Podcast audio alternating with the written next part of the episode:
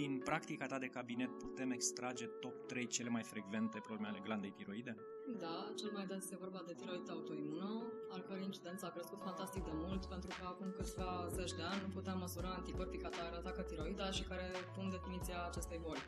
De când îi măsurăm, îi găsim foarte des, așa că ajungem să găsim tiroid autoimună la 10-15% din populație.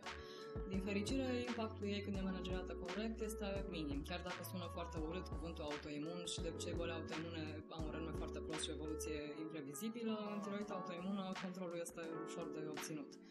Uh, ca frecvență mai găsim nodul tiroidien foarte des, asta iarăși din cauza progresului medicinii, pentru că la palpare am fi găsit acum 50 de ani nodul la 10-15% din pacienți, acum găsim la între 25 și 65% din pacienți, examinând ecografic pacientul, ceea ce e spectaculos de mult. Din fericire și în cazul lor, evoluția este relativ blândă. Și a treia tulburare care nu ține neapărat de tiroidă, dar care aduce foarte mulți oameni în cabinetul medicului endocrinolog, este tulburarea anxioasă, care poate să dea manifestări undeva în area de proiecție a tiroidei, adică la baza gâtului și mulți pacienți vin și descriu faptul că au senzație de sufocare sau de nod în gât, îi ține ceva, îi doare ceva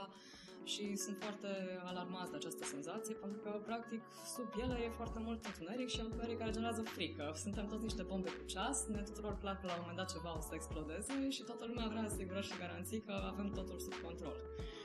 Și de asta e bine să vină medic ocazional, dar dacă aș vrea să reține ceva colegii și pacienții din uh, toată povestea asta cu nodul în gât, este că tiroida nu dă niciodată nod în gât și aproape niciodată simptome locale uh, în locul ei anatomic, adică undeva uh, sub în fața trahei deasupra sternului. Deci simptome locale în boli tiroidiene aproape niciodată.